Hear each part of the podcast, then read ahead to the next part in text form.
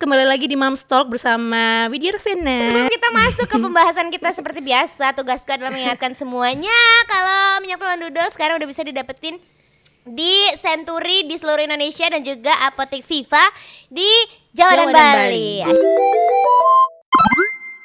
Kali ini kita akan membahas apa? Tentang cita-cita. Cita-cita atau ambisi orang tua. Kami sedang tahu. Kamu dulu cita-citanya apa waktu kecil?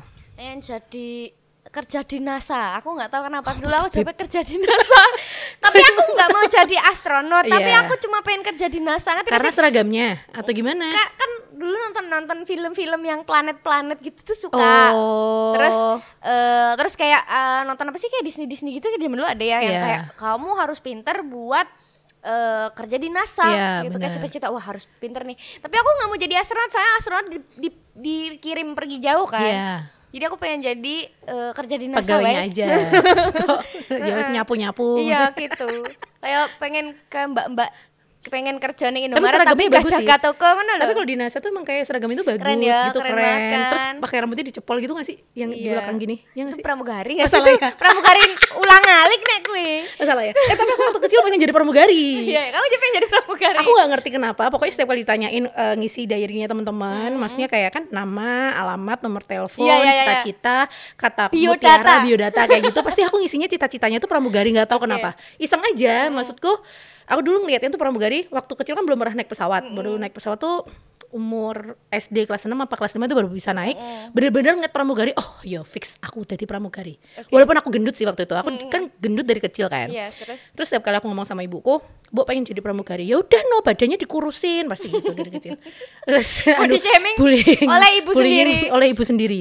Terus ya udah seiring berjalannya waktu tetap nggak bisa. Karena kan memang balik lagi yang kalau aku udah cita dari dulu orang tua aku semuanya polisi jadi memang anaknya tuh harus ngikutin jadi polisi kayak gitu, gitu ya.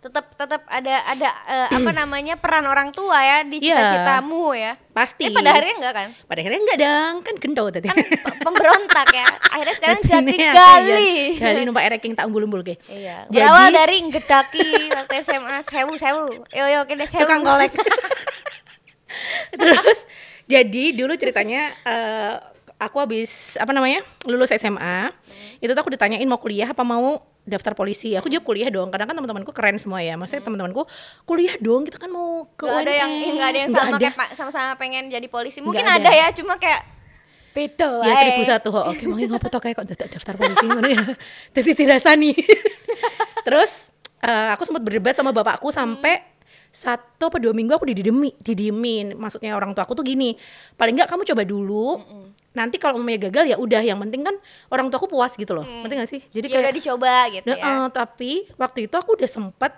aku iyain, sempat aku iyain terus bapakku tuh nyuruh aku lari setiap jam 12 siang. Itu satu jam muter manahan lima kali. Bayangin kan? Aduh, kok eh, jangan daftar polisi po eh, OTW metong. Siang-siang loh, jadi bener-bener jam 12 siang tuh harus lari gitu muter karena aku nggak kuat. Itu kayak bener-bener udah jadi polisi. Kayak polisi aja nggak gitu gak sih? Eh, eh tapi Latihannya gitu, latihannya gitu ya? gitu. Jadi rata-rata eh, apa namanya kayak bapakku kan berimap dulu. Berimap itu kalau lari-lari itu siang. Jadi panas-panas gitu pokoknya di saat orang-orang yang dulu, tujuannya apa ya, mohon maaf?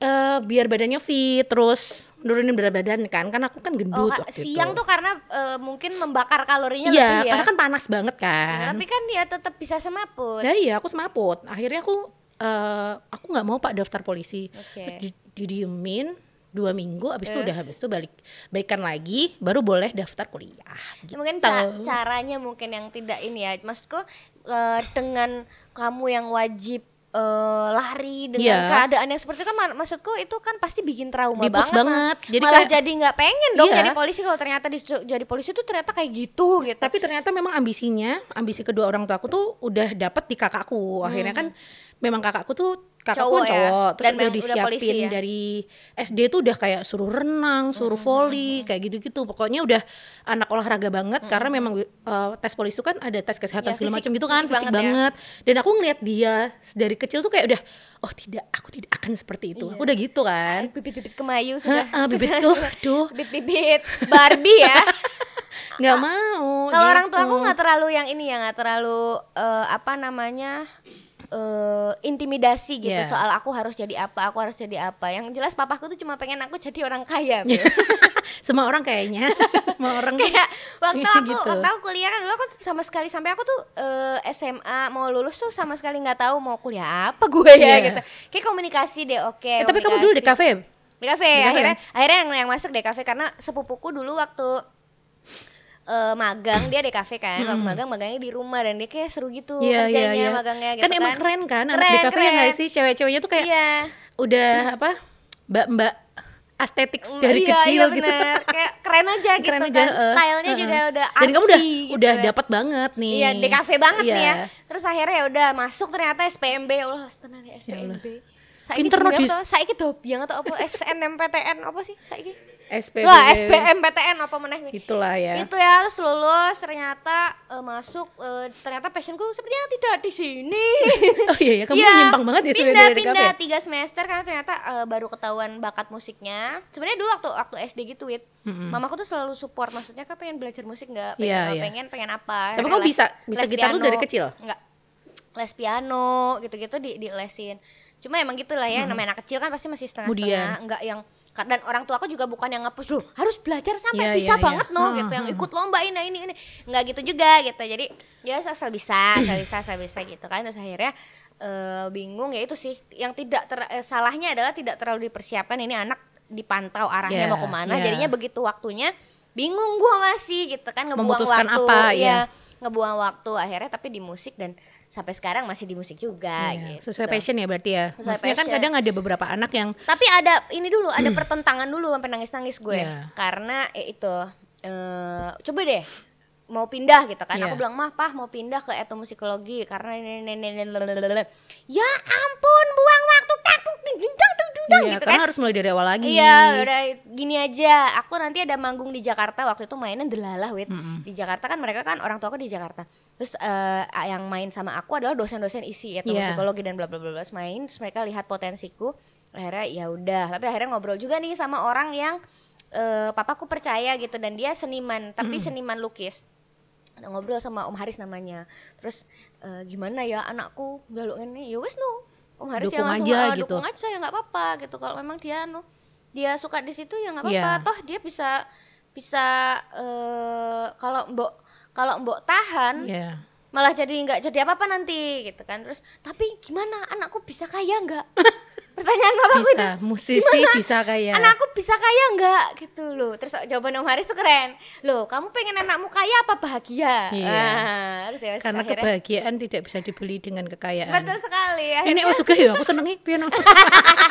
ya Iya. ya kalau kita aku semoga aku menjadi orang kaya ya, lebih OTW kaya kan masih OTW. OTW OTW OTW. terus ya udah itu akhirnya tapi aku bahagia bahagia Iya. aja ya karena bisa menjalani Dan kamu menikmati juga gitu loh. Kadang kan betul. memang sesuatu yang dipaksakan tuh kadang kayak nggak baik. Tapi mungkin nggak baiknya itu bisa eh, kayak kakakku ya. Mungkin dia dipaksakan dari kecil, tapi dia sendiri pun akhirnya mau gitu loh. Ketika dia sudah jadi polisi, oh ternyata gini ya. Dan dia tidak menyalahkan siapa pun karena Iya. sudah menjadi dia tuh kayak udah dikontrol di otaknya polisi, polisi, Iya. polisi. Setiap hari tuh kayak Doktrin gitu. ya? Doktrin tuh kayak udah kuat banget tiap dan hari nempel kan. banget kayaknya kalau Nah. pokoknya kalau nggak polisi enggak gitu Nah ya kayak gitu jadi walaupun itu semi dipaksakan tapi akhirnya juga ketika dia sudah menjalani pun dia juga fine fine aja gitu loh ya memang eh, kita tidak pernah ngomong apa yang dipilih oleh oleh orang tua itu adalah hal yang buruk ya semua pasti pengen juga anak tuh pengen jadi yang anak sukses anak yang eh, jadi orang kaya, kaya itu gitu tadi ya, Sukses dan kaya itu ya b- bisa jadi beriringan, tapi bisa Iya. jadi enggak juga Iya. kan. Tapi ya itulah ekspektasi orang tua tuh kadang kadang juga bis- bisa menjadi beban si anak juga gitu Benar. menurut aku ya kayak anak-anak anak-anak yang aku lihat eh, apa namanya misalnya acara modeling atau lomba aku pernah menjuri sebuah lomba nyanyi anak-anak Hmm, itu dari tipe orang tua yang A B C D itu ada Iya, semua iya, ya benar, benar, benar. banget ada orang tua yang bener-bener suportif iya iya iya anaknya benar kalah nggak apa-apa apa yang mereka lakukan ketika anaknya kalah Iya, iya, gitu-gitu Wit. iya. itu tuh kayak bisa kelihatan banget ada yang emang anaknya kayak nyanyi tapi kayak tertekan gitu-gitu. Ada yang pandangannya kosong. Iya, nyanyi. lihat ibu. Meripatnya kosong. Kayak yang di itu ya hipnotis. yang di meme-meme itu Iya. yang nyanyi solawat kalau nggak salah solawat tolong nangis ya ya wes tak kirim iki tak kirim. Yang gitu. Yang gitu tuh. Aja aja. Ngerti ngerti. Kan udah bawa tekanan. Tapi kebanyakan anak-anak yang sekarang sekolah online tuh kayak gitu jadi kayak stres di rumah kan. Iya bener. tapi ngomongin yang tadi lomba aku tuh kan sering banget juga ngemsiin anak-anak. Kakak kami sih aku juri gitu Iya, kadang-kadang aku ya. ngemsi kamu jadi kan sering iya nggak sih? Kita pernah ketemu kan? Pernah. terus eh, apa namanya? Kebanyakan yang aku lihat sih dari modeling ya itu tuh kayak yang menang si itu ya itu mulu di semua semua acara modeling yang ada di Solo. Oh, ngerti iya? gak sih maksudnya? Jadi aku tuh setiap kali ngejuru eh aku ini setiap kali aku MC tuh ya menang itu mulu. Karena nggak tahu ibunya tuh belum belum udah congkak yang udah cantik di depan cuma gini doang. Nggak Anak pernah yang megang ayo banget nih." ayo. Nggak pernah gitu karena dia udah ngerasa oh anakku menang kok. Hmm. sing lainnya ora. Kayak gitu loh. Jadi kayak ya ya udah paling nggak pasti dia dapat eh, juara satu dua tiga satu dua tiga itu mulu. Karena memang aku lihat anaknya juga berbakat centil banget segala macam tapi di balik itu tuh aku kayak ngeliat ada sesuatu yang beda dari dia dengan anak-anak yang lain. Mungkin kayak dari sisi dewasanya dia. Dia tuh ter- kayak gimana ya cenderung terlalu pede. Terus ngerti gak sih aku jadi kayak risih aja gitu loh sebagai eh, Karena resikonya orang juga tua resikonya juga adalah ketika dia nanti suatu saat kalah, Win. Iya, iya. Itu pasti nerimanya bakal beda gitu Iya, daripada anak-anak yang pernah ngerasain banyak hal yang Iya, tidak iya. ada pressure dari orang tuanya. Lu mesti menang Iya. gitu. Dan dia pede banget. Gitu Terus kan. setiap kali eh, pernah aku tanyain kan, eh, nanti menang nggak? Ya pasti aku menang dong tante, bilang gitu dong. Hmm. Kesel banget. Orai, orai, tak wacak ke bedo men. Nek jeneng mumet tuh tak ganti jeneng yang Tak ganti aneh. ben dek, dek, dek. Hanya kayak sini ya. kan seneng ben dek nangis. Kan tidak seorang anak kecil kecuali anak sendiri. Betul. itu. Jadi aku ngeliat memang eh, dari orang tuanya sendiri pun sebenarnya juga eh, apa ya? Dia suportif suportif mendukung anak pasti dan dia mungkin mengarahkan oh anakku memang harus selalu menang di setiap Ya. acara apa pun memang ba- dari bajunya aja udah total kadang tuh kayak ngelihat anak kecil yang belum pas dengan baju seusianya tuh risih nggak sih dis jadi Iya kayak benar-benar yang pendek-pendek. pendek-pendek terus kemben Iya, iya, oke, sebenarnya nggak oke. masalah is oke kemben kalau kembennya lucu ya itu kembennya enggak Yang kembennya nggak tuh- anak kecil yang ya. anak kecil yang merah terus eneng kembangnya nyeprok nyeprok gitu loh Iya, ngerti iya, nggak iya, sih? paham, paham, paham. risih Paham, nontonnya pengen tak sirami Ya itu tidak sesuai. Heeh, maksudnya Sirami lah tumbuh yang tumbuh yang lain ya.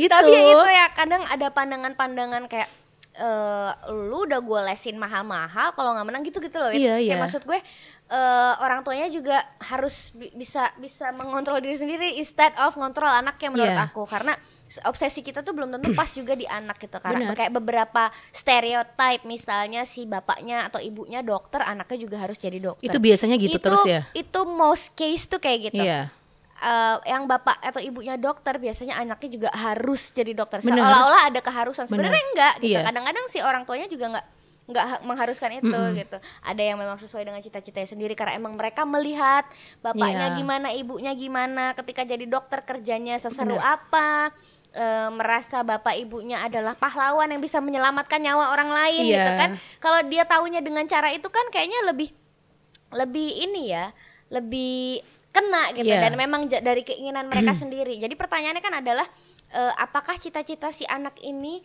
benar-benar cita-citanya? Dari referensi mana atau memang dari referensi yang di- cuma dikasih orang tua gitu Benar.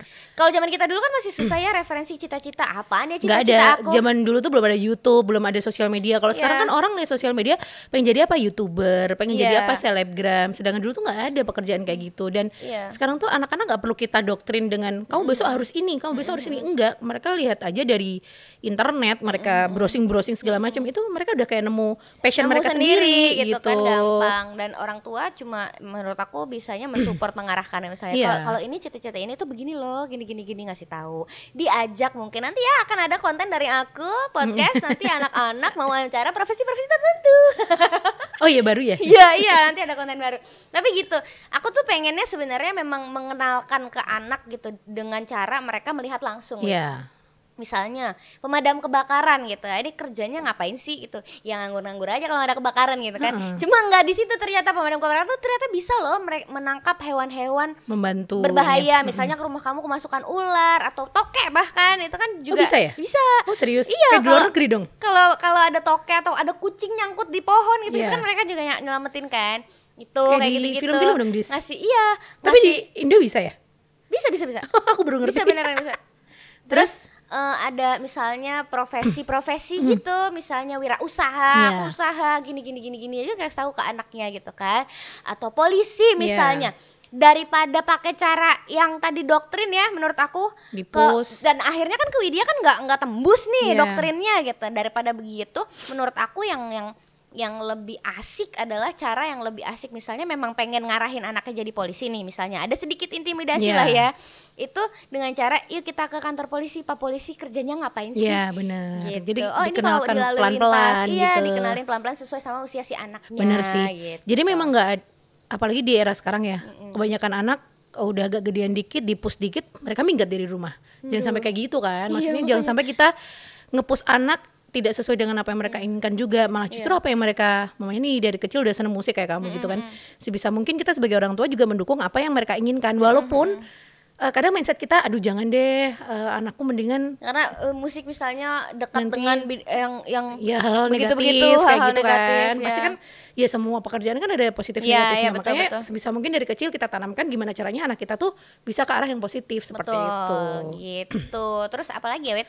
Kalau soal cara Terus- mengenalin kan begitu tuh, kayak kayak ada ada banyak cara-cara yang lebih asik buat mengenalkan anak kepada profesi tertentu untuk Iya. mereka jadikan cita-cita gitu. Tontonan-tontonan yang tepat, iya benar kasih mereka referensi bukan dengan memaksa sih. Kalau aku lebih prefer untuk jangan maksain lah. Emang Benar. harus dilihat juga kan anaknya kan, Wit? dan pendampingan orang tua tuh menurutku paling penting sih. Sesibuk-sibuknya kita eh, ketika anak kita melihat sesuatu nih kayak dia ngeliat eh, apa namanya YouTube apa segala macam kita tuh harus ada di sampingnya. Jangan sampai kita yang lost aja dia lihat apa tanpa kita kasih tahu Iya, ini iya, tuh iya, kayak gini loh dek. Jadi kalau maunya kan Pengawasan nggak ya. semua nggak semua eh, apa namanya film yang ada di YouTube atau apa segala macam konten-kontennya tuh walaupun positif tapi kan kadang masih tetap ada ininya kan. Terus paling nggak kita sebagai orang tua juga harus Ngejelasin memperhatikan ya. hal-hal seperti itu tapi kadang memang eh, resiko kita di era sekarang kita kan sibuk nih di setiap hari kita harus keluar Kerja, rumah nggak setiap macam. saat kita bisa ngeliat anak makanya disempatkan paling nggak kita bisa bonding sama anak tuh dalam satu hari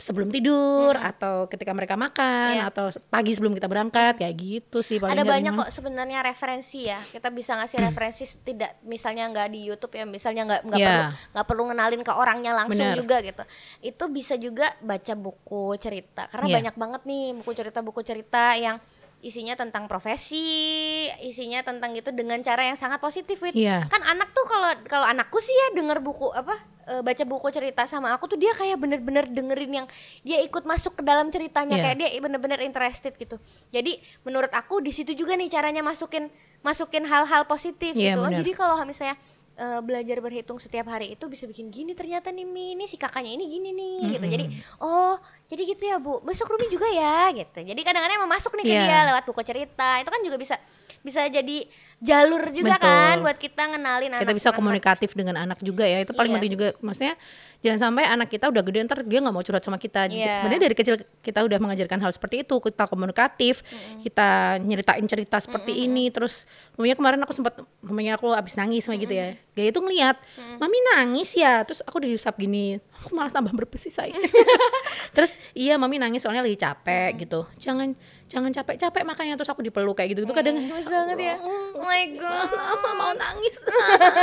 Tapi ya habis itu dia melakukan hal-hal seperti itu lagi jadinya ya udah aku akhirnya nggak jadi nangis lagi harus ngurus dia kan. Karena dia udah nyebarin Lego Iya. segala macam itu kayak udah ya wes aku harus back to my Nggak, job ada beberapa gitu. mainan-mainan yang katanya itu stress reliever seperti pasir-pasir itu ya. Iya. Stress reliever untuk si anaknya. Habis itu ibunya yang stress beresinnya ya, guys. nggak jadi nangis jadi kayak udah kelewat aja masa-masa nangisnya gitu loh tapi paling nggak kan dia juga care dengan kita Hmm. dengan kita menunjukkan eh, apa sih emosi kita segala macam kita lagi happy dia ikut mami happy ya dia gitu terus setiap kali Hmm. Dan dia megang ya? dan itu ngaruh dia megang adik gitu mami kan aku lagi mempersiapkan gaya punya adik bentar lagi kan Hmm. dan dari sekarang tuh dia udah kelihatan banget bukan iri sih di sebenarnya. Dia kayak sering marah terus sering Mbak, ya, butuh perhatian lebih ya, perhatian dia lebih takut ada ketakutan eh, mungkin ya. tapi aku selalu menjelaskan ini tuh gini jadi aku harus cerita terus ti- tiap hari nih harus Hmm, mendoktrin dia perkara adik mulu nih tiap hari. Tapi Iya. paling nggak dia juga jadi tahu dan dia menceritakan itu pun ke orang lain Ya, gitu ya, loh aku Hmm. punya adik jadi nanti adik-adik di perut begitu keluar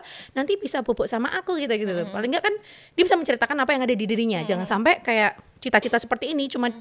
dipendem doang sama anak sampai gede terus akhirnya dia stres akhirnya kan ada nih tipe anak yang meledak maunya dia dari kecil jarang banget sharing ada sih ponakanku kayak gitu Tiba-tiba bludos gitu dia ya. sampai satu titik dia marah sama orang tuanya orang tuanya tuh ditunjuk-tunjuk gitu loh dis ngerti Hmm. karena dia dari kecil tuh kayak udah dipus terus itu, sama itu umur berapa tuh? dia udah kuliah Hmm. dia udah kuliah terus dia tuh setiap kali dimarahin sama bapaknya dia tuh diem mulu Hmm. nggak pernah yang eh, balikin ngomongan atau gimana segala macam dia tuh diem mulu Satu sampai satu titik meledak. satu momen dia meledak dan semua keluarga besarku tuh kaget kok bisa ya Hmm. Ya karena mungkin dia udah nahan banget dan kita tahu tipe orang tuanya dan kita tahu anaknya ini emang diem banget dis banget banget yang bener-bener nggak pernah. Kalau kita kumpul keluarga tuh yang ngomong itu nggak pernah gitu loh. Terus akhirnya ya udah.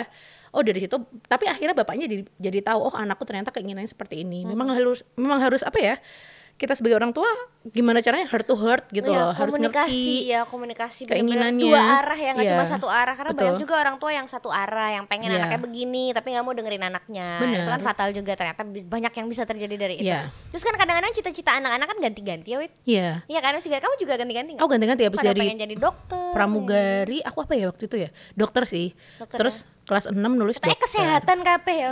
Pertama ini mesti profesi yang paling Iya. di paling populer adalah dokter. Kadang-kadang kita kalau temen aku pengen jadi ini ah apa sih itu terus jadi pengen tahu jadi ikut-ikutan Iya, benar. gitu kan. Kayaknya keren temanku, tapi temanku yang dari kecil nulis dokter akhirnya sekarang jadi dokter pun juga Ada ya? banyak gitu loh. Heeh, Terus Lucu. eh, kita ketemu Ya kan memang cita-cita rada-rada nggak standar ya dari kecil ya Wit. Aku dulu pengen jadi se- selain jadi kerja di NASA, aku pengen jadi pilotnya.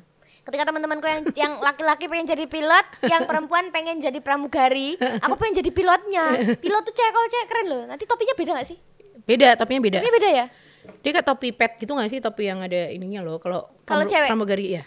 Sama, maksudnya cowok cewek sama. Kalau Oh, yang topinya kan? Topinya. Topi, pramuga- eh, topi pramugari, Topi topi, pilot. topi pilot. Mm-mm. Sama ya? Sama.